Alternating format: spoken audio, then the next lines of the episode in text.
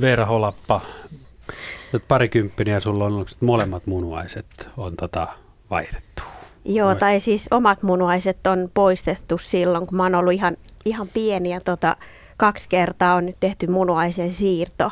Niin. Siis nyt ensimmäisen kerran silloin, kun mä olin puolitoista vuotias, eli 94, ja nyt sitten reilu vuosi sitten toisen kerran.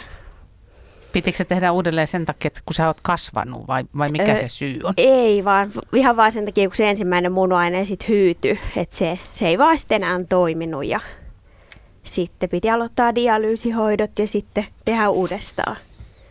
Miten sä nyt keväällä 2019 just tällä hetkellä voit?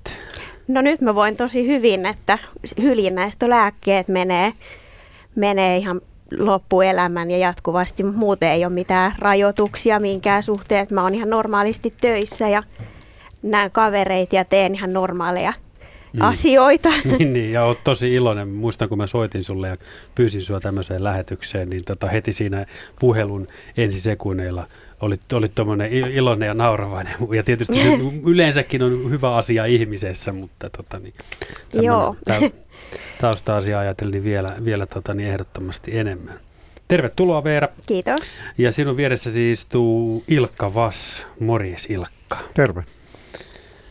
Päivän paras hetki, tai jännittävin hetki ihan miten vaan. Tuota, joka aamu, aamu, kun herää hengissä, niin se on paras hetki. Mm.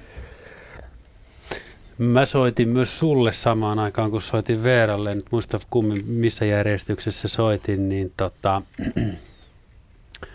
sä olit ollut tullut ulkoa koiran kanssa ja olit tullut yläkertaa vastaamaan puhelimeen. Pahoittelit sitä, että oli, oli kestänyt jonkun aikaa.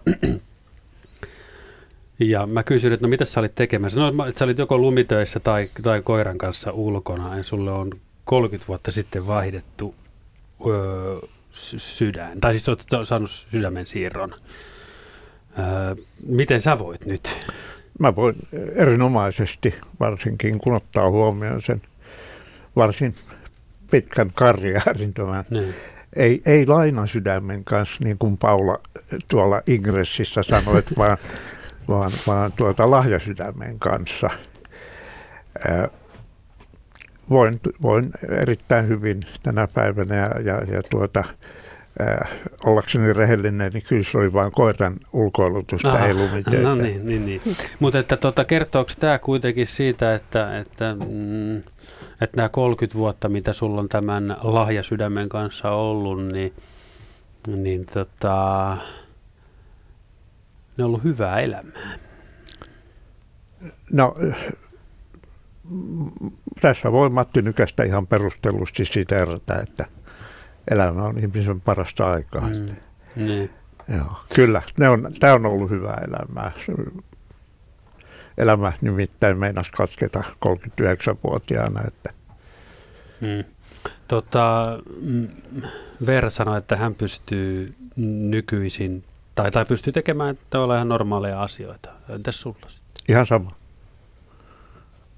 Mä tota, edelleen, no, mähän ikänikin puolesta jo olisin eläkkeellä, täytän myöskin paitsi tuon sydämen kanssa 30, niin kesällä, jos hyvin käy, niin täytän 70, että mä oon, Mm. mm. on reippaasti eläkeessä, mutta teen kyllä ihan täyspäiväistä työtä tämän meidän sydän- ja keuhkosiirrokkaat ja potilasyhdistyksen leivissä, että Minkälaista hommaa sä siellä teet? Mä oon toiminnanjohtaja.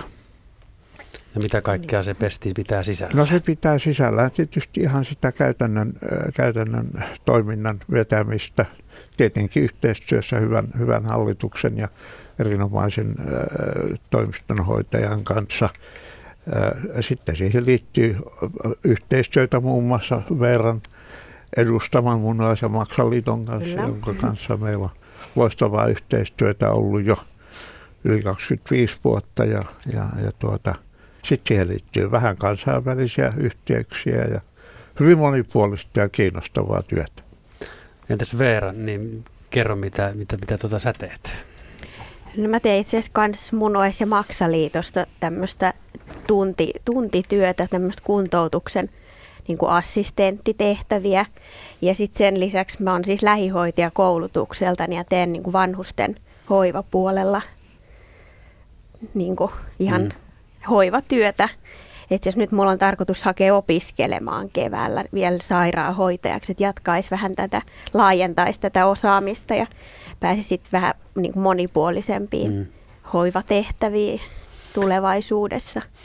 No ihmisillä on tietysti hätä suuri, jos he eivät, tai jos he huomaavat, että, että kaikki ei ole kunnossa ja, ja pitää, pitää on niin kuin uusille tai on elinsiirrolle tarvetta, niin tota, te tietysti näiden tahojen kautta vähän osaatte kertoa meille, että, että mit, mitä ne, mit, mitkä ne ihmisten ajatukset siinä vaiheessa on, kun, kun tällaiset asiat on edessä, tai minkälaisia oli teillä. Veera olisi tietysti ihan pieni, mutta joka tapauksessa, mitkä, mitkä on ne päällimmäiset kysymykset, joita heillä on?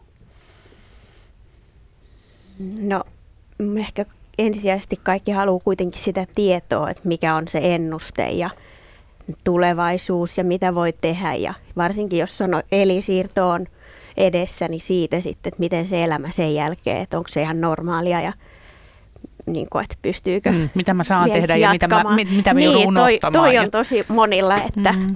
mitä niin kuin, saanko tehdä enää mitään. Ja, mm. Mutta nykyään se on lähes kaikki palaa kuitenkin normaaliin elämään, kun elisiirtojen tulokset on niin hyviä, hyviä kuitenkin.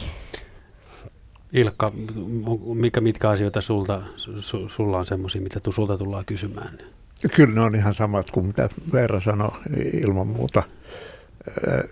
Mä olin aikuinen ihminen silloin, kun sitä omaa sydäntäni kohta 30 vuotta sitten odottelin ja, ja tietysti niin kuin – kävi ilmi, niin, niin se oli sitä alkupäätä ja silloin tietoa siitä sydänsiirrosta, sen tuloksista ja, ja pitkäaikaisennusteesta ei oikein ollut olemassa, ei maailmassakaan. Ja, ja sen takia se ehkä silloin oli vielä jännittävämpää aikaa kuin mitä se tämän päivän sydänpotilaalle tai keuhkopotilaalle tai munuaisen maksapotilaalle on. Et nyt tiedetään paljon ja, ja lääketiede on, hoitokeinot on kehittynyt, lääkitys on monipuolistunut, että sillä lailla voi aika perustellusti sanoa, että tämän päivän potilaalle, joka odottaa elinsiirtoa, niin se ennuste on huikeasti parempi kuin mitä se oli silloin 25-30 vuotta taaksepäin. Mm, täytyy sanoa, että olet konkreettinen esimerkki kyllä tässä silmiemme edessä siitä, että tämä on niin kuin,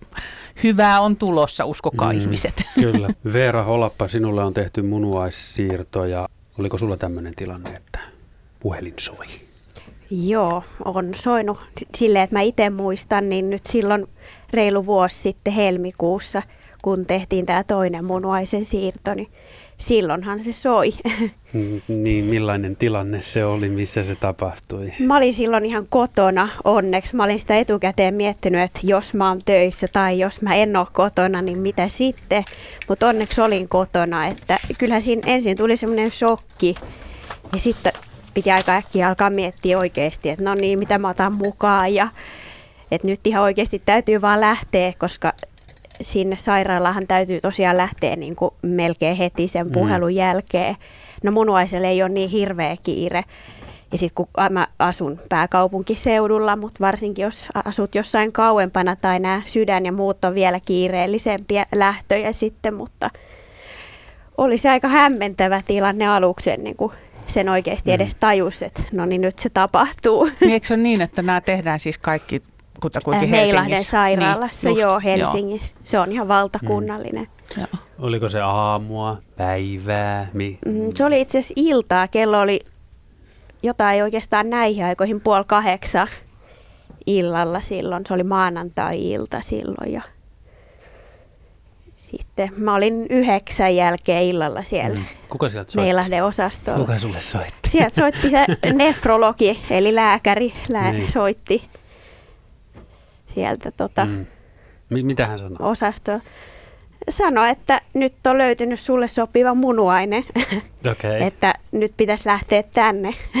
Mitä sä pakkasit mukaan? no vähän jotain alusvaatteita oikeastaan ja hammasharjan ja en mitään ihmeellistä kuin ja laturin, joo. mulla oli kuitenkin niin, että mä asun, asun lähellä ja eihän se ollut mulle kuin viikon reissu sitten kuitenkaan loppujen lopuksi. Ja kuitenkin pystyisit tuomaan niin kuin tarvittaisi jotain vielä kotoa vanhemmat tai kaverit tai näin, niin mm. tota, ei siinä ensimmäisiin päiviin kyllä mm. oikeastaan juuri mitään tarvinnut, kun sairaalasta saa vaatteet ja ruuat ja mm. muuta. Niin.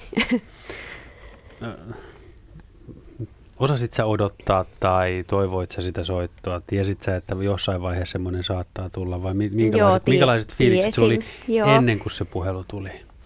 No mähän tein kaksi ja puoli vuotta dialyysiä, eli aika kauan, ja mä olin vajaa kaksi vuotta siinä elinsiirtolistalla. Mä, mä kyllä tiesin jo, että se puhelu tulee, ja odotin sitä jo siinä vaiheessa kyllä niin kuin oikeasti, että mun rupesi olemaan jo vähän semmoista hoitoväsymystä sen dialyysin kanssa.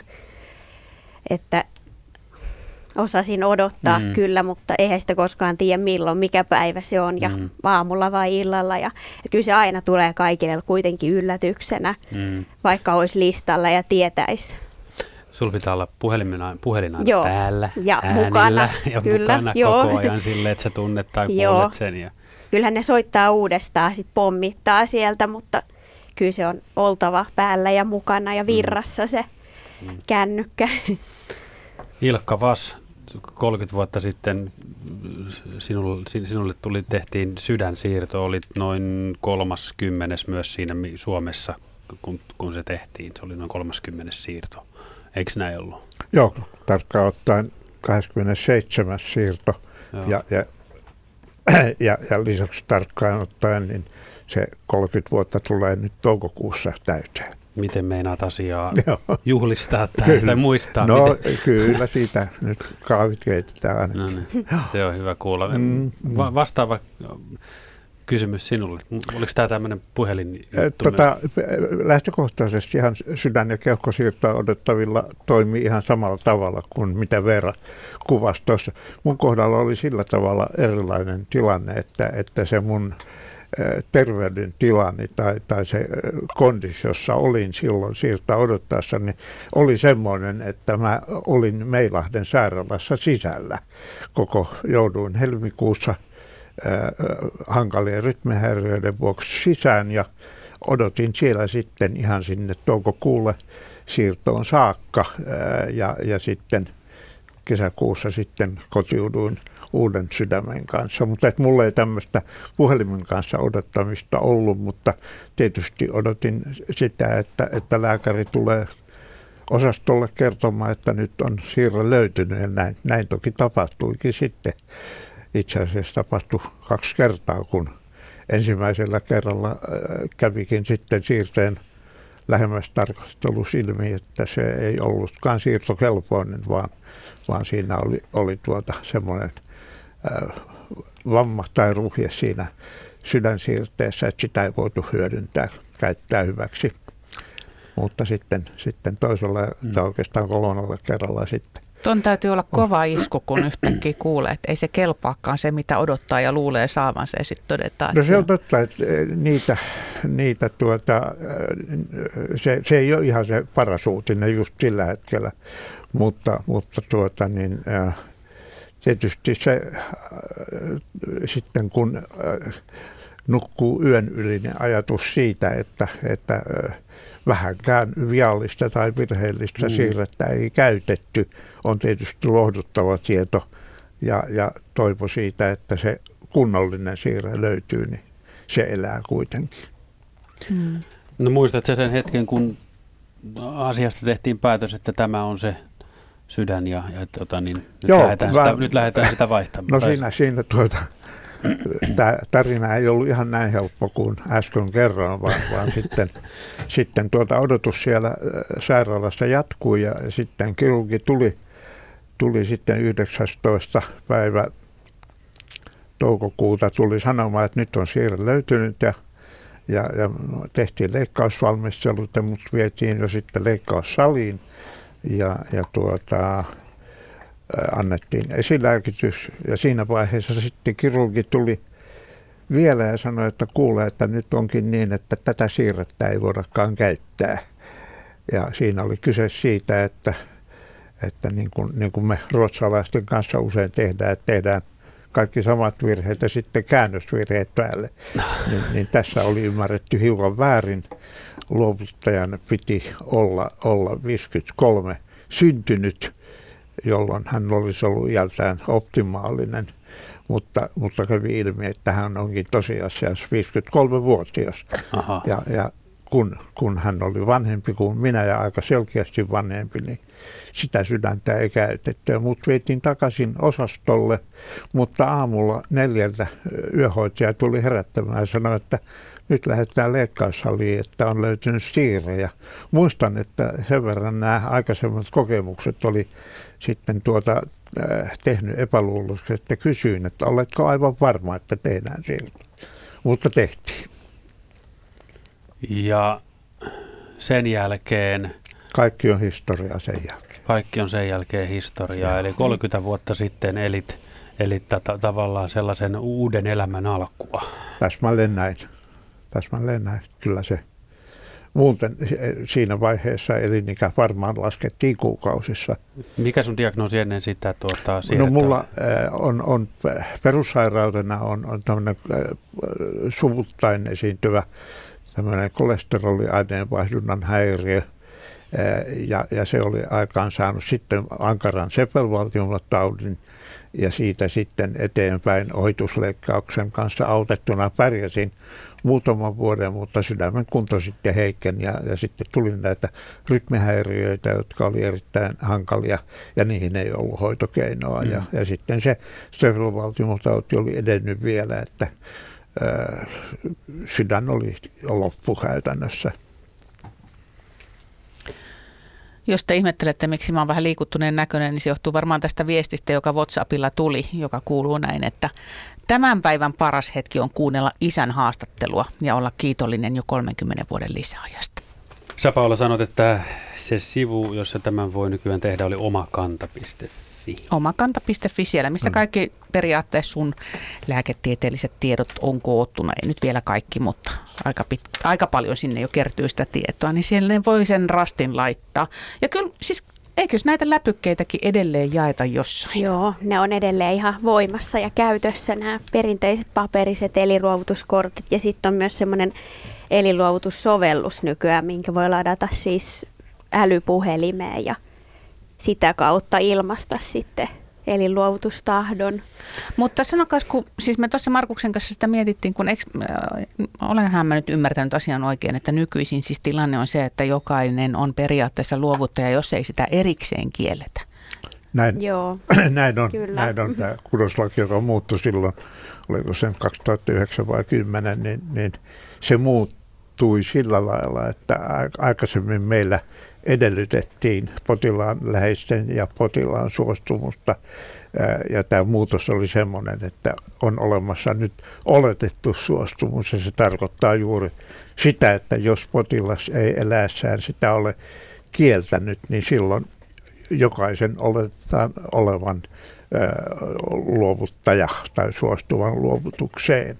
Mm. Ja, ja, ja tuota, se niin kuin teoriassa auttaa myöskin omaisia. Ei tarvitse omaisten miettiä sitä asiaa enää. Mm. Mutta, mutta tämä elinluovutuskortti, johon Veera viittasi, on edelleen erittäin tärkeä, koska joka tapauksessa tämän samaisen lain mukaan tämä painajan eh, elinaikanaan ilmaisema tahto tulee selvittää kohtuullisessa määrin. Just, ja, just, ja niin, eli se nopeuttaa sitä kyllä, prosessia. Kyllä, näin, että kun se kortti löytyy ja kun omaisilla on läheisillä on tämä vainajan elinaikanaan ilmaisema luovutustahto tiedossa, niin, niin silloin asiat nopeutuu ja yksinkertaistuu.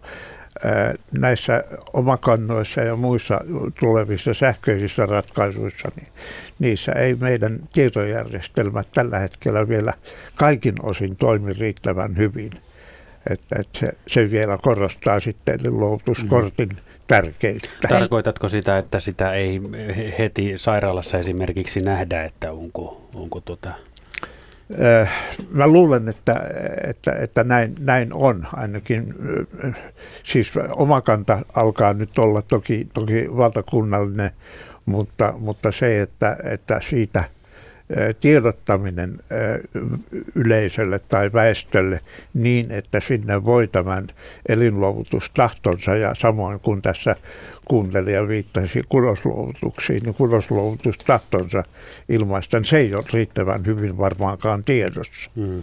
Just. Mm. Eli se, mä säilytän edelleen sitä mun aika kulattaneen näköistä joo. korttia tuolla lompakossa. Että. Kyllä joo, se tota, niin on, on, on ehdottomasti hyvä asia. Pitää, pitää minunkin siirtyä. Tota, mä en tiedä, osaatte sitten vastata, mutta nyt se selviää. Meneekö paljon niin sanotusti kuranttia kamaa tavallaan hukkaan, kun, kun nämä asiat ei ole kunnossa? Tuota,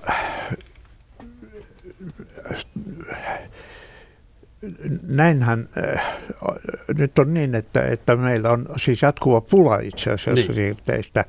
Et, et, tota, mä luulen, että, että hirveän paljon tänä päivänä ei, ei, ei voi sanoa elimiä menevän suoranaisesti hukkaan. Toki näinkin voi tapahtua, mutta että meillä on ensinnäkin tämän äsken mainitsemani lainmuutoksen jälkeen, niin niin myöskin sitten, sitten sosiaali- ja terveysministeriö antoi sitten luovuttaa sairaaloille valtakunnalliset ohjeet kehittää tätä elinluovutustoimintaa ja se on tuottanut tuloksia mm. vuosien kuluessa ja, ja, ja, ja kun meillä silloin ennen lainmuutosta oli keskimäärin noin 80-90 luovuttajaa vuodessa, niin nyt meillä on ollut parhaimmillaan jopa 120 luovuttajaa yhtenä vuonna ja äh, vähän ylikin. Ja, ja se tarkoittaa sitä, että se, jos nyt tällaista termiä kuin hyödyntämisaste on mm. noussut. Mm. Sitten meillä on lisäksi olemassa sellainen hyvin tärkeä yhteistyömuoto Pohjoismaiden kesken, Scandia Transplant, joka, joka kytkee pohjoismaiset elinsiirtokeskukset toisiinsa sillä lailla, että jos meillä Suomessa on sellainen siirre, monoaani maksa keuhkot, sydän tai haima tai mikä hyvänsä, jota ei voida Suomessa käyttää, niin se voidaan antaa, antaa tähän pohjoismaiseen ää, yhteistoimintaa ja sitä voidaan hyödyntää muualla Pohjoismaissa. Ja, ja vastavuoroisesti sitten, jos meillä on ö, kriittisesti sairas potilas, joka ei Suomesta saa tarvitsemaansa siirrettä, niin hänet voidaan laittaa pohjoismaiseen hakuun ja, ja silloin voidaan saada muualta Pohjoismaista ö, ö, hänelle siirre. Mm. Mm. Ilkka Vas, 30 vuotta sitten melkein noin päivälleen äh, sai lahja sydämen, hänelle tehtiin sydänsiirto ja Veera Holappa, sinulle on tehty äh, kaksi munuaissiirtoa. Mm, tuota, äsken meille laittoi Ilkka, Ilkan tytär viestin ja oli kiitollinen siitä, että, että tuota niin, isä sai 30 vuotta sitten uuden sydämen ja sen jälkeen vuodet ovat olleet täyttää elämää. Veeran diagnoosia ennen näitä siirtoja, siir, siirroksi, siirtoja tai, tai mitkä siihen johdu, johtui, niin, johti, niin ei ehditty vielä käyty, käydä läpi, mutta kerro mikä se sun, sun tuota, niin, tilanne oli ennen. Mm, mun siis virallinen diagnoosi on tämä suo, synnynnäinen suomalaistyyppinen nefroosi, joka on siis vaan suomalaiseen geeniperimään kuuluva tauti. Eli sitä ei ole missään muualla maailmassa ja se on semmoinen vajaa kymmenen lasta vuodessa suurin piirtein syntyy. Ja se tarkoittaa sitä, että ne omat munuaiset ei oikeastaan missään vaiheessa toimi kunnolla ja yleensä ne poistetaan heti ensimmäisien elinkuukausien aikana ja sitten tämä vauva tai pieni lapsi siirtyy dialyysihoitoon ja sitten kun tämä 10 kilon painoraja on saavutettu, joka yleensä se on siinä noin vuoden viiva kahden ikäisenä, niin sitten edetään munuaisen siirtoon. Ja se munuaisen siirto on oikeastaan ainoa niin kuin tehokas hoitomuoto siihen mun sairauteen. Mm. Ja se tehdään kaikille lapsille, jotka syntyy tällä diagnoosilla. Mm. Ja sulla ensin tehtiin toinen munuaissiirto Joo. ja nyt jo vuosi sitten, tai vajaa vuosi sitten toinen. Mm, joo, ensimmäinen tehtiin silloin 94 kesällä. Mä olin silloin puolitoista vuotias aika tarkkaa ja tota, se siirrännäinen kesti sen 21 vuotta ja sitten 2015 se rupesi hyytymään ja sitten siirryin tekemään dialyysihoitoa ja odottamaan sitten tätä uutta, uutta siirrettä, kun siihen kuitenkin pyritään, kun on nuori ja hyväkuntoinen potilas, että se tehdään uudestaan. Mm. Se elämänlaatu on kuitenkin sen siirteen kanssa niin paljon parempi kuin dialyysihoidon kanssa, mm. niin kaksi se... ja puoli vuotta mä kerkesin tekemään kotona tätä vatsakalvodialyysiä. Sä puhuit aikaisemmin lähetyksessä hoitoväsymyksestä. No joo. Mitä, mitä se on? No se liittyy varmaan siihen, kun tämä dialyysi on ihan älyttömän sitovaa, että tämähän on joka, joka yö piti tehdä tämä hoito. Se vei sen 8-9 tuntia vaikka teki tietenkin kotona, mikä helpotti ja mä olin onneksi ihan hyvä kuntoinen dialyysipotilas, mutta kyllä se kun kaksi ja puoli vuotta veivas joka yö sen koneen kanssa ja siihen päälle nämä ruokarajoitukset ja muut niin, ja turvotukset, niin kyllä se rupesi olemaan jo, että olisi ihan kiva, että se puhelin soisi ja se siirre tulisi. Että tota, mutta sille onneksi, tai on tosi tyytyväinen siihen, että ei tarvinnut käydä sairaalassa dialyysissä missään vaiheessa, että sai tehdä kotona ja kuitenkin mä olin ihan työkykyinen ja toimintakykyinen koko ajan, että olisi voinut olla huonompikin mm. kunto ja tilanne. Oletko tällä hetkellä miten sidottu niin kuin kotiin tai joihinkin tällaisiin muihin asioihin, vai voit sä mm, liikkua en ihan miten? oikeastaan ole mihinkään paitsi näihin lääkkeisiin niin, sidottu tällä hetkellä. Että tota, mulla itse just nyt harveni kolmeen kuukauteen tämä käyntien väli tuolla Meilahdessa, kun mulla tuli helmikuussa se vuosi täyteen, niin kolmen kuukauden välein mä käyn mm. niin kuin nefrologin vastaanotolla. Päivän parasta hetkeä olemme kysyneet ja nyt tuli tunteiden tiistaille tämmöinenkin viesti, että munuaissiirtopotilaiden hoitavana lääkärinä parasta on, kun soitan potilaalle ja ilmoitan, että hänelle on löydetty uusi munuainen. No niin. Tiedän, että sen avulla potilaan elämänlaatu paranee oleellisesti, eli just Se mistä Veera tuosta kertoi. Ja tuota, sitten Timo laittaa viestiä, että olen iloinen, kun olen saanut tutustua Ilkka Vassiin. Olen 11 lapsi vuonna 94 sydänsiirto minulle. Taidat Timon tuntea Ilkka. Kyllä vaan. Timo Timolle terveisiä. Eli hän on ollut siis 11 lapsi Suomessa, jolle on tehty sydämen siirto. Joo, tämä pitää paikkansa. Joo. Ja sä olit 27. järjestysnumerossa, et lapsi vaan aikuinen siihen aikaan, mutta 27. Joo, siis nimenomaan aikuispotilaista Joo. 27. Kuinka isosta operaatiosta on, on tota kysymys? Kyllä se on tavattoman iso leikkaus. Se kestää, kestää tuota kuudesta kahdeksaan tuntia ja, ja, ja se on siis leikkauksena sinällään jo tavattoman suuri ja sitten, sitten sen tietenkin tekee vielä niin kuin potilaalle rasittavammaksi se, että, että potilaan kunto, suorituskyky on yleensä tavattoman heikko jo siinä vaiheessa, että että jos, jos sydän vaihdettaisiin terveelle ihmiselle, mikä tietysti on paradoksi, niin, niin se olisi eri asia, mutta kun se tehdään hyvin, hyvin niin kuin loppuvaiheessa sairauttaan elävälle ihmiselle, niin, niin se tietenkin korostaa sen leikkauksen ää, raskautta ja vaativuutta. Mutta ihmeellistä on se, että, että niin huonossa kunnossa – kuin potilaat yleensä siinä leikkaushetkellä ovat tai juuri ennen leikkausta ovatkin, niin silloin kun kaikki menee siirrossa hyvin, niin toipuminen on häkellyttävän nopeata.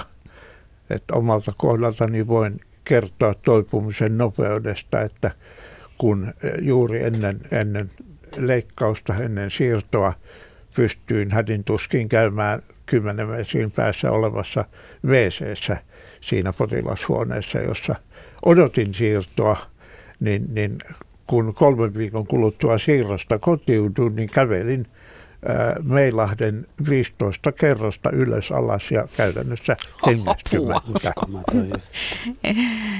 En pääsisi hengästymättä siis 15 tota, kerrosta.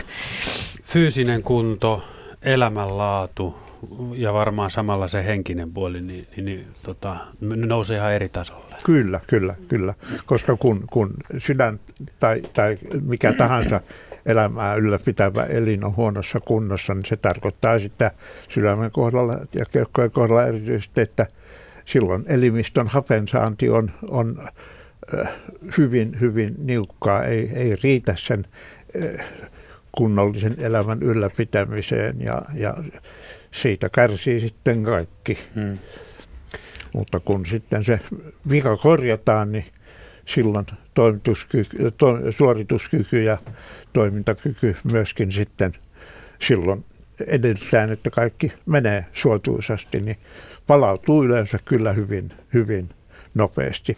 Tietysti se siirto on pitkä sydän- ja keuhkosiirto, että kyllä potilas sen ensimmäisen siirron jälkeisen vuotensa on selkeästi toipilas ja, ja kuntoutuminen kestää, mutta, mutta siis se ikään kuin se toipumiskäyrä on kuitenkin hyvin jyrkkä yleensä. Entäs Veera, munuaisen siirto, minkälaisesta operaatiosta on kyse? No se ei ole ihan noin iso operaatio kuin tämä sydämen siirto, että se leikkaus kestää suurin piirtein ehkä kolmesta viiteen tuntia ja se on aika pieni loppujen lopuksi se niin kun, pätkä, mikä avataan ja mistä se munuaine laitetaan sitten. Se tulee niin kuin tänne alavatsalle se siirtomunuaine, että ei tule sinne samaan paikkaan, missä omat munuaiset normaalisti on. Ja senkin huomaa, vaikka munuaispotilas saa tätä korvaavaa hoitoa, eli dialyysihoitoa, niin kyllä siinäkin se kunto nousee ja se kuitenkin olo on ihan toisenlainen sen siirron jälkeen ja sen siirteen kanssa. Et ei, ei dialyysissä ole kuitenkaan ihan täyskuntoinen ja mm. jaksa ihan samalla tavalla kuin muuten, m- mutta ei kuitenkaan ihan niin mm. ehkä iso ero ole kuin näissä sydän- ja muissa isommissa siirroissa. Tuota, onko teillä ollut näiden operaatioiden jälkeen minkäänlaista kriisiytymistä? Onko ollut Mulle mitään, onko ollut mitään että, että, että niin, multa on nyt vaihdettu sydän, onko mä se, onko mä se Ilkka, joka, joka tota, niin, tänne, tänne aikanaan synnyin? Onko ollut mitään semmoista no, eksistentiaalista pohdintaa? E- eksistentiaalista pohdintaa oli varmaan siinä vaiheessa, kun tiesi, että sydänsiirto tarvitaan, jotta elämä voi jatkua, mutta ei ollut ihan varma siitä tai ollenkaan varma siitä, että kelpaanko siirto potilaaksi. Eli voidaanko mulle se siirto lääketieteellisesti tehdä vai onko olemassa jotain vasta-aiheita, jotka sen estäisivät, joka olisi tarkoittanut sitä, että, että, että sitten elinkuukausia olisi laskettu tai, tai siis elämää olisi laskettu kuukausissa ja siinä vaiheessa kyllä oli eksistentiaalista pohdintaa oikein vimpan päällä, mm.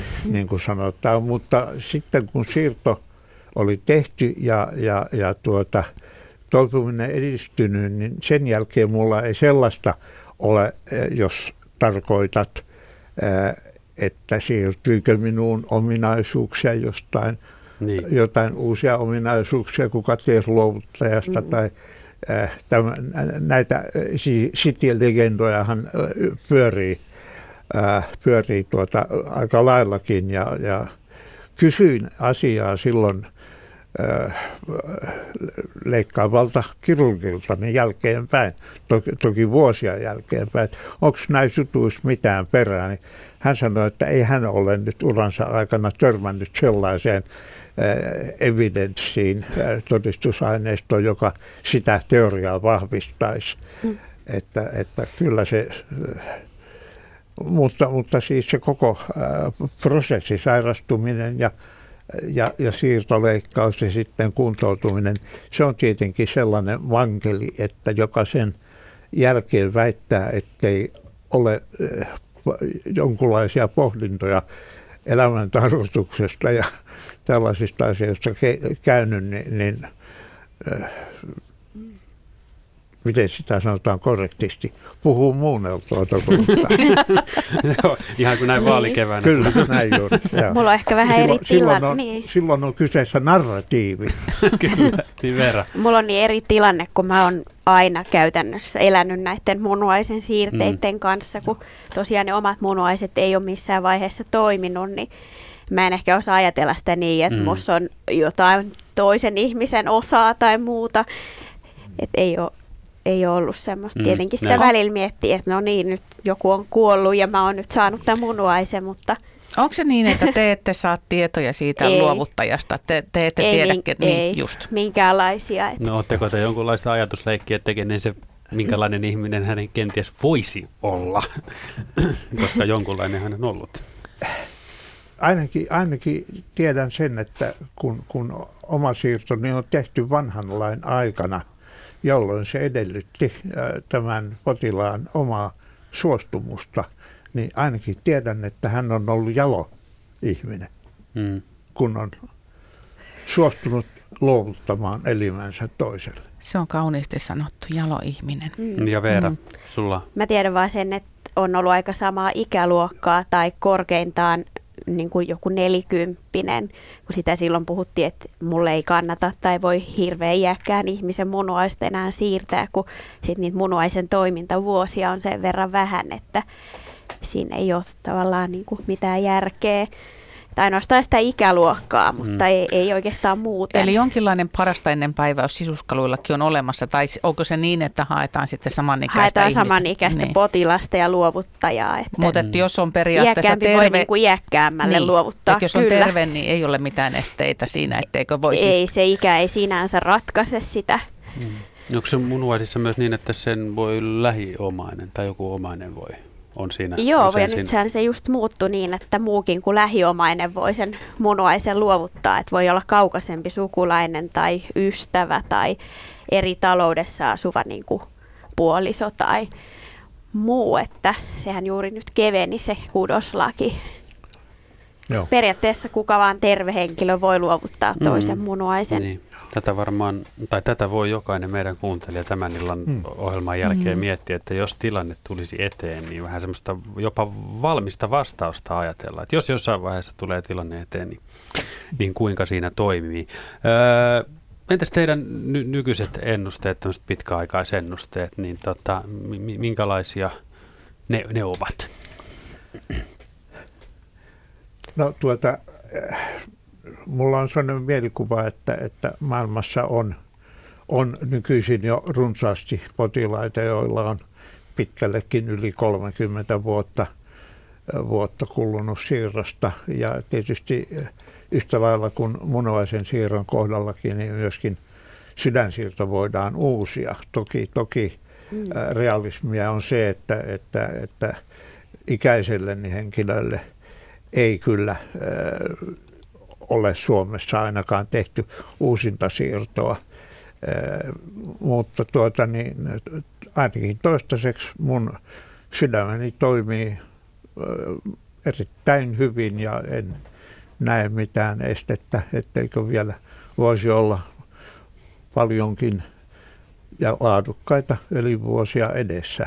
Mutta tuota, jos tuosta ennusteessa, niin kyllä mä vähän sillä lailla ajattelen, kun se Nurmon eläkkeellä ollut rovasti, että, että osti itselleen 90-vuotis syntymäpäivälahjaksi uuden papipuun kaksilla housuilla.